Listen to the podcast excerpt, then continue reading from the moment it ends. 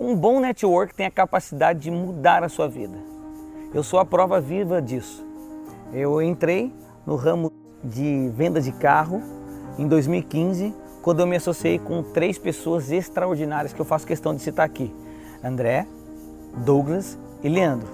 Eu não entendia nada sobre veículos e quando eu comecei a andar, quando eu comecei a me relacionar um pouco mais com ele, foi por questão de tempo e olha só que até que razoavelmente rápido, coisa de um mês eu já estava é, trabalhando com carros. Aí, baseado nessa mesma reflexão, tem uma história na Bíblia que faz todo sentido. Pedro, quem não conhece Pedro, Pedro também era um empresário, ele era um pescador. E tem uma coisa que ele sabia fazer na vida como ninguém era pescar.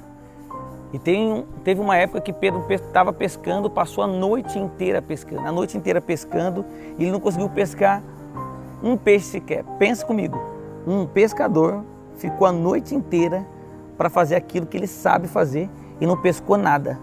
Quando ele voltou para as margens, ele fez a conexão com um homem. E esse homem pediu o barco emprestado para que pudesse usar e usufruir desse barco. Pedro emprestou. No final dessa conexão, este homem falou para Pedro: joga as suas redes no mar novamente. Pedro, sem questionar, jogou a rede no barco e, questão de minutos, a rede de Pedro encheu tanto, encheu tanto que a Bíblia diz que o barco do Pedro quase afundou de tanto peixe que tinha. E o melhor, Pedro ainda chamou os, os outros pescadores para dar um pouco do seu peixe, porque era muito peixe. Quem que era esse homem? Quem que Pedro se relacionou? Com quem Pedro fez um network? Esse, esse homem era Jesus Cristo. Fica uma reflexão aqui. Você pode se conectar com as melhores pessoas do mundo, sabe? com as pessoas mais inteligentes, com os homens mais sábios.